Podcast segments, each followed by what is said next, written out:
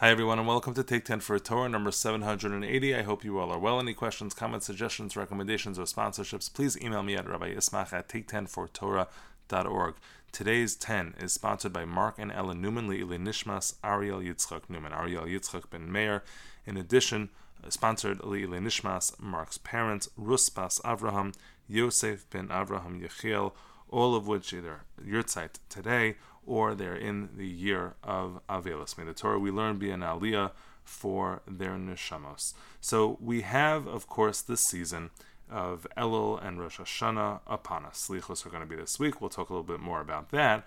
But we have the general notion of tshuva that we're expecting in this time of year to change. And so I want to discuss what is the actual expectation and what really from on high is the expectation when we think about change and changing our lives and making decisions when it comes to the behavior that we are involved in every single day. So we say in Ne'ilah, the final closing prayer of the Yom Kippur service, Atay nosin yad la poshim, you give a hand to those who have transgressed. shavim, and your right hand is extended to receive those who truly repent. And so this extended hand, right? So the, the metaphor of the extended hand, of course, is the person who's flailing, who's stuck somewhere. There's a hand extended. That implies that there's going to be help from the outside. I want to talk about the nature of that help. What is the help? That is given to us. This idea of God's hand as extended in the process of tshuva we find in other places as well. In Pirkei Rabbi Lezer it says Rabbi Akiva Omer Nivreis HaTshuva V'Yamin HaKadosh Baruch Hu Pshuta L'Kabel Shavim B'Chol Yom. God's hand is always extended. Not only Elul, not only Rosh Hashanah season, not only Yom Kippur, but God's hand is always extended, and He wants us to return. And as we say in Unetaneh Tokef, the adio moso techakelo im yashuv miyat God's always ready. And ready with that hand outstretched. So it's that imagery that I wanted to describe and I want to discuss today. The Gemara in Yuma says, Amar Lakish Kadola Tshuva Shezadonos Nasalo Kishkagos. An amazing thing that when you do tshuva, when you do repent, your history doesn't not only not count, meaning the idea that things that you did bad, it's not only that you know, those things don't count against you anymore, but they actually turn into shigagos. They it's as if you did all of those things that you did on purpose accidentally. And then the Gemara continues to say that if you have a tshuva miyava, if you do a tshuva of the highest level, so all of your history turns into zechuyos, merit. It's the history that got you to where you are. And that history, therefore, is credited to you as something which is good, which, therefore, is step one in understanding how the hand is outstretched, right? We consider our past to be something that we can't overcome. We think it's just eh, we are who we are. And these notions of the act of tshuva, the act of change, completely reinterpreting the things that we've done in the past, offer us an outstretched hand to be able to consider the possibility of change. Now, the Gemara says a few uh, areas also where the hand is extended and things are made to be easier. But think about this from a practical perspective. The Gemara in Sota says, belachash." Why is it that tefillah, uh, you know, just prayer, is done quietly. Like, why aren't we yelling from the rooftops? Why aren't we screaming out tefillah? So the Gemara says in Sota Daf Lamed Beis Amid Beis, Kadei Shalol Es Ovri Avera, in order to not embarrass, to shame Ovri Avera those who commit sins. There is no difference between the chatas and the ola. The chatas and the ola were two karbanos which were brought, and they were brought in the same spot, and nobody would know if it was brought as a chatas, which was representative of a sin that I had done, or an ola, which could be for a variety of other reasons. They were both done in the same place. Nobody would know that you were a transgressor. Right? There's a social element to sin, and we don't want other people to know exactly what it is that we may have done wrong. And so therefore, we have sort of the cover up of these two things being done in the same exact space because you should not know who it is. So the Gemara says from there or what the person has done. So that's why we daven in secret, we daven in quiet. Rashi explains, Adam Omer. Uh, Adam Omer we say our davening quietly.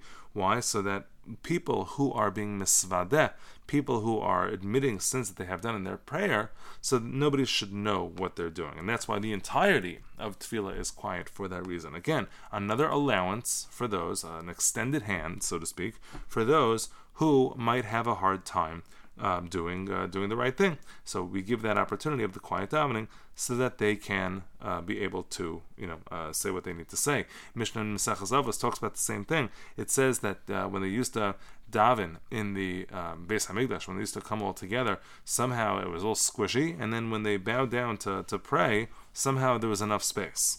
So, I mean, why was it important to have enough space? Yes, it's a fire hazard, you know, exits, etc., things like that. But Rashi explains over there in Pirkei Avos, Perek Hey, Mishnah Hey, Kadesh lo yishma echad tfilas chavera. That's the reason. So that one person would not hear the prayer of the other. Meaning, there's a certain privacy that is required for a person to do tshuva. My issues are my issues, they're not your issues. My issues are, are unique to me and it's not something that I'd like to share with you. And that, even though one might say, but what do you mean? We all have to do the same right thing. No, no, no. There's a subjectivity.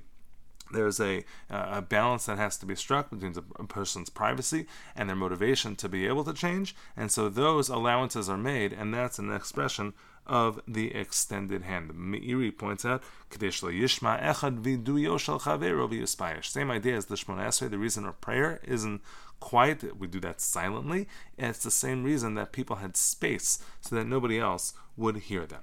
There's an interesting Gemara about the tshuva, the famous repentance of the city of Nineveh in the story of Jonah. And so there it says that uh, by Anshe Nineveh, uh, Uh, lo elokim sakam The actions of Nineveh the when their repentance was so overwhelming, it doesn't say that you know their sackcloth and their fasting was what was noticed by God. And, and they they returned from their actual deeds. They didn't just do the trappings of tshuva; they made it themselves look dramatic, but rather they actually changed. What's the example that the Gemara gives? The Gemara in Taina says what they did was something was afilu gozal neresh ubano bibira mikakea kol habira kula umachzer. What is that? An incredible example of tshuva that they did, one which is beyond beyond what is actually expected of us, which leads us to another example of the extended hand. What are we talking about? The Gemara Bava Kama says that a person who steals wood, right? If you steal things, so pretty much if you take wood and you turn it into, I don't know, a chair, so you don't have to return the wood anymore because the guy didn't necessarily want the chair. At that point, it's your wood and you owe the person that you stole from the value of the wood. Okay, so that's that's uh, that's the general rule. If you've changed the thing, you no longer have to return the thing.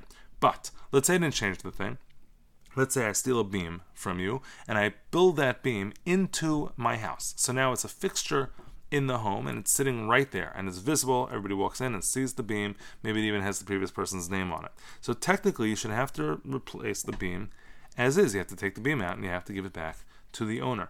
Says the Gemara, okay, that in um, uh, Takanas Hashavim, a, no, a notion of a rule which is created for those who want to do tshuva, that tells us that only the money should be paid. Beis Shammai disagrees, but Beis Hillel says that you only have to go and pay back the money if it's sitting right there. Beis Shammai says you got to deconstruct the house to take out that beam because that's the technical rule. Beis Hillel says no, absolutely not. No one's ever going to do tshuva if you expect so much from them. Yimna milasos tshuva, Rashi says, and so because of that idea, the hand is extended Again, to make things not too hard, to make it a little bit more private, to make it something that a person can tolerate, to make it a, a, a process which a person can actually swallow. Okay? The Gemara in Gittin discusses the same, and this is what the people of Nineveh did. They even, their level of tshuva was so high that they even deconstructed their homes to be able to return the beams that they would otherwise not have had to because of this notion of takanas hashavim. This idea of takanas hashavim is really important. The Gemara tells a story about a woman whose husband stole everything they had, and the husband says, "You know, I want to go and uh, and do tshuva. I want to repent and I want to change and I want to return everything that I stole."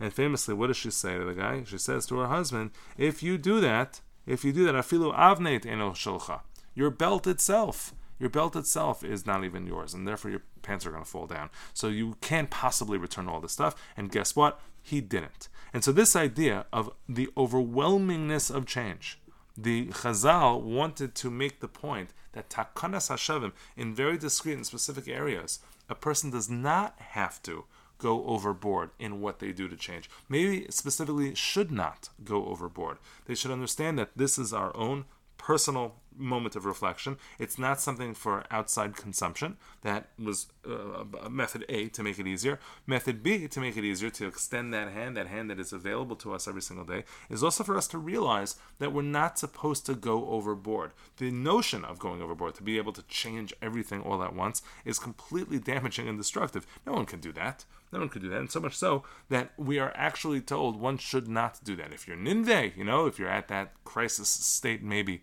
that's what is expected of you. But ninveh is the exception, not the rule. So let's remember, all we're looking to do is something a little bit better than what we did before. We're not looking to change everything. Have a great day.